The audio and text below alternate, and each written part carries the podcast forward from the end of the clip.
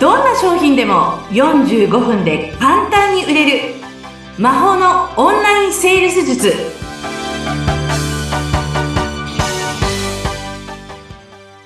こんにちは。セールスコンサルタントの高道彩生です。よろしくお願いします。アシスタントの相本です。高水さん、よろしくお願いしおま願いします。す。さあ、もうね、今までは、えー、講座生にこんな方がいるよっていうの具体的にね、お話聞かせていただいてるんですけれども、まあ、そうやって講座アカデミーの、あの、講座生の方とも、あの、マンツーマンであったり、いろんな講座もやられながら、いろんなところに出張もされているわけですよね、今ね、高水さん。そうですね。もう、はい。あの、オンラインのアカデミーもやってますし、うん企業体での案件もたくさんあるので。はあ、じゃあその企業に行って、そのもう改革のお手伝いをされたりとか。で、実際にリアルの講座とかももちろやってんます。あの、応援例えば会。企業さんから呼ばれる講演会とか、あの、ね研修とかそういうのもやってますね。で、あの、SNS 拝見してると、まあ、もちろんお仕事だけじゃなくてね、人生も楽しんでらっしゃるわけじゃないですあか、。そう見えますかもうすごいキラキラしてます。ででも24時間って、私たち平等にね、 時間はかかれて、どうやって時間をやりくりしてるのってね、皆さん持ってると思うんですけど、どうされてんですかいや、もう、あの、例えば、一日のスケジュール枠の中で、うん。そうですね。三、まあ、でも時間はないんですよ。ただ、うん。私はですね、あの、家事代行、おー、はい、これを使っています。今結構ね、よく、あのーチラシとかポストに入ってたりします。そうです、そうです、そうです。んうんううん。ん。へーですから、もうね、お料理もしない、お掃除もしない、という、でも家は綺麗で、うんうんえっと、いつも食事がある、健康的な、という感じです。なるほど、もうそこはもう割り切ってアウトソーシングっていうことですよね、出家まそそうです、そうです。うん。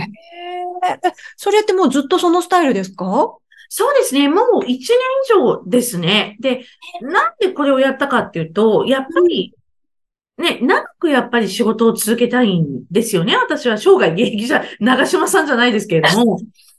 いや、絶対そういうタイプだと思います。う。そう、なそうなんですよ。なんかね、なので、うんあの、そうなった時に、やっぱこう、うんう体ん調が良くなかったり、体調が良くないと、自分の心と体がすさんできて、具合が悪くなったりしませんあの、部屋がちょっと汚れてるだけで自分がやればいいんですけど、あの、やっぱりなんとなく家に帰ってきたとき、あーっていう気持ちになりますもんね。それだけでそもうなですんかメンタルちょっと嫌だもんな。なんかちょっともやっとすしまするんですよ。そう。そう。ああーの、あと流しにこうさ、なんかこう洗わなきゃいけない食器とかで、でももう私洗ってなかったとか思うじゃないですか。なんですよね。そうで、毎日くたくたなので、ってなった時に、もうずっと1年以上ですね、私は。で、そのお料理とかも全部私がオーダーします。こういうものを作ってほしいとかっていうこと。そうですす。例えば、一時ちょっとお肉は食べないで、あと大豆とかそういうので、あの生活してる時もあったんですね。うんで、なので、ちょっと大豆製品中心で、もう野菜とか全部オーガニックのスーパーで買ってください。とか、で、こういうのを中心にしてください。とか、うんそうそう、全部ね、私が指示をしてますね。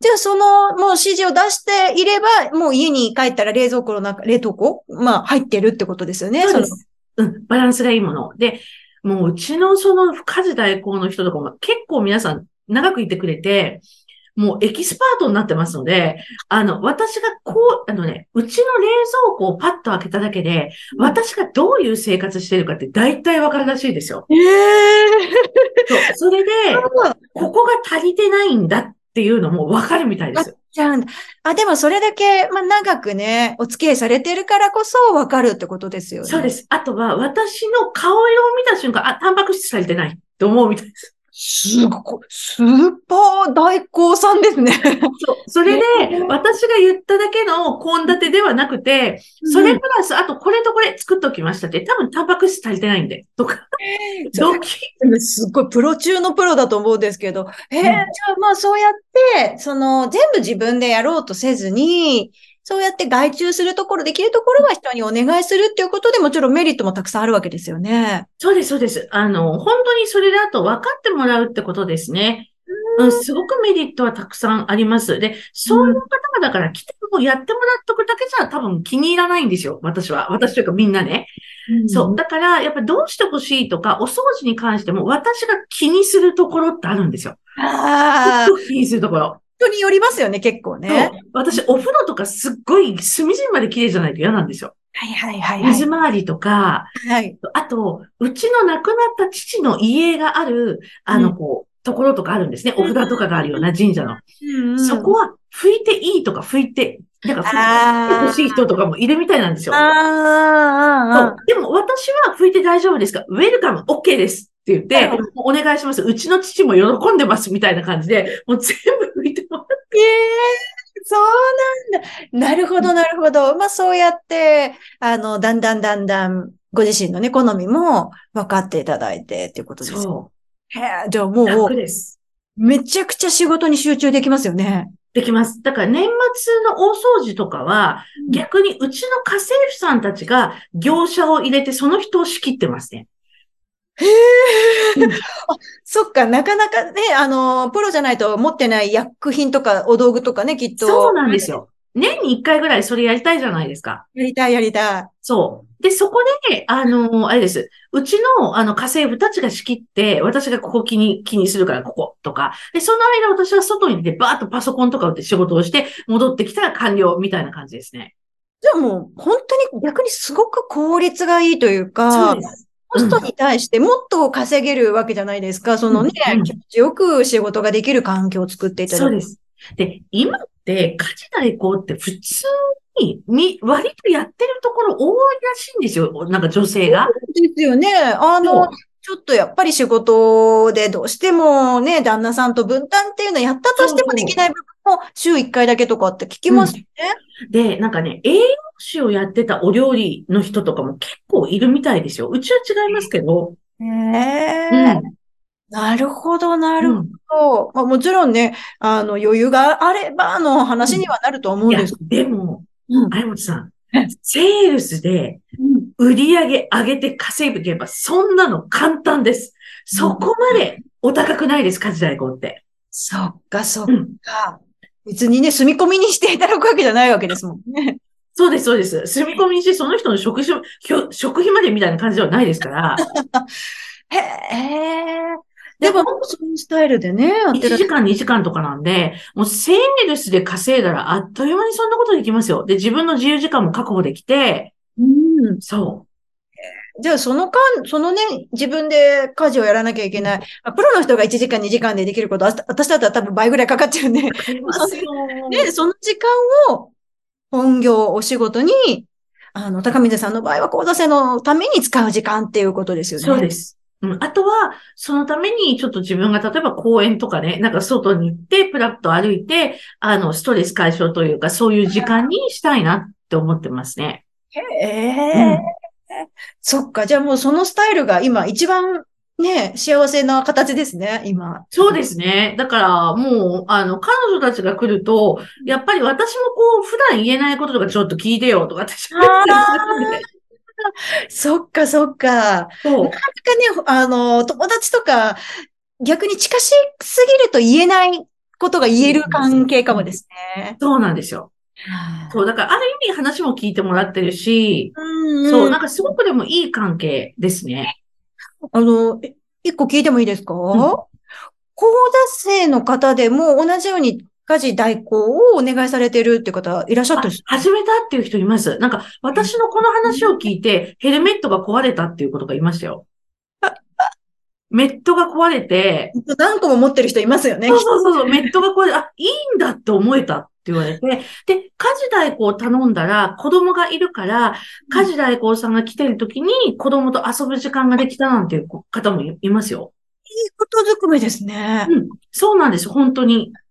うんあーそっか、じゃあ、ちょっとね、割と日本はこう、全部自分がやらなきゃみたいな、あの、まあ、ヘルメットというかね、思い込みみたいなところありますけども、時代は変わってますからね。ですよ、もう、やっぱり美徳、そういう美徳はなんか違いますよね。なるほど。でも、うん家族も自分もハッピーで、お仕そ事、う相手でもハッピーにできるのであれば、うん全然使うっていうのはね。どうなんですか今、この時代にうん、なんか奥さんが全部料理作れとかっていう人いるんですかねいや、あの、ごめんなさい。私のね、友人一人いて、毎回私はイラッとしてます。その旦那に会ったこともないるんだ。い。いや、あの、炊飯器のボタン一つ押せないっていう人はいました。押さないんですか押せないんですかね押さ知らないんですよね。。お肉とか味噌汁麺だってついてるわけだから押せるんですよ。押さそうなんですよね。いやー、でもでもでも、うん。大体そういう家庭って、奥さんも仕事してたりするんですよね。ああ。いや、めちゃ、めちゃくちゃ女性が大変じゃないですか、奥さんが一。緒に過ぎてなんか、私の方が、なんか、ズーンってきちゃうっていう話もありましたけど、まあそういう、今時代はね、いやもー、う特に古いですね。すごくレアなパターンだとは思うんですけど、ねえ。ねえあまあまあ、でも、やっぱり、周りの家族のこととかを考えると、まあもちろん相談されてっていうのは大前提だと思うけれども、うんねえ余裕が生まれるんだから、私は、あの、できることならやりたい派ですね。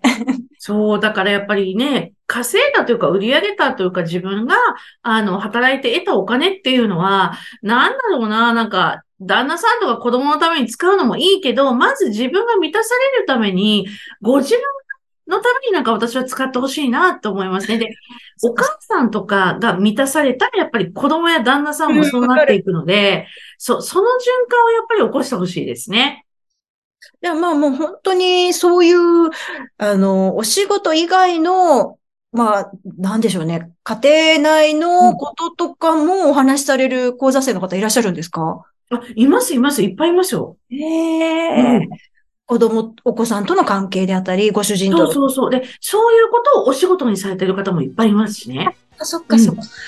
いやー、面白い。今日はちょっと、あの、高水先生のプライベートというか、 あもう、もうプライベートとか全く隠してないので何でも聞いてください。いいですかじゃ あ、ま全然いいです。たそのあたりもこれ以降切り込んでいきたいな、はなんいて。ぜひぜ思いなひ。がら、ちょっとまた今回は、あっという間にまたお時間来てしまったので、はい。となります。いや、今回も楽しいお話聞かせていただきました。ありがとうございましたあり。がとうございました。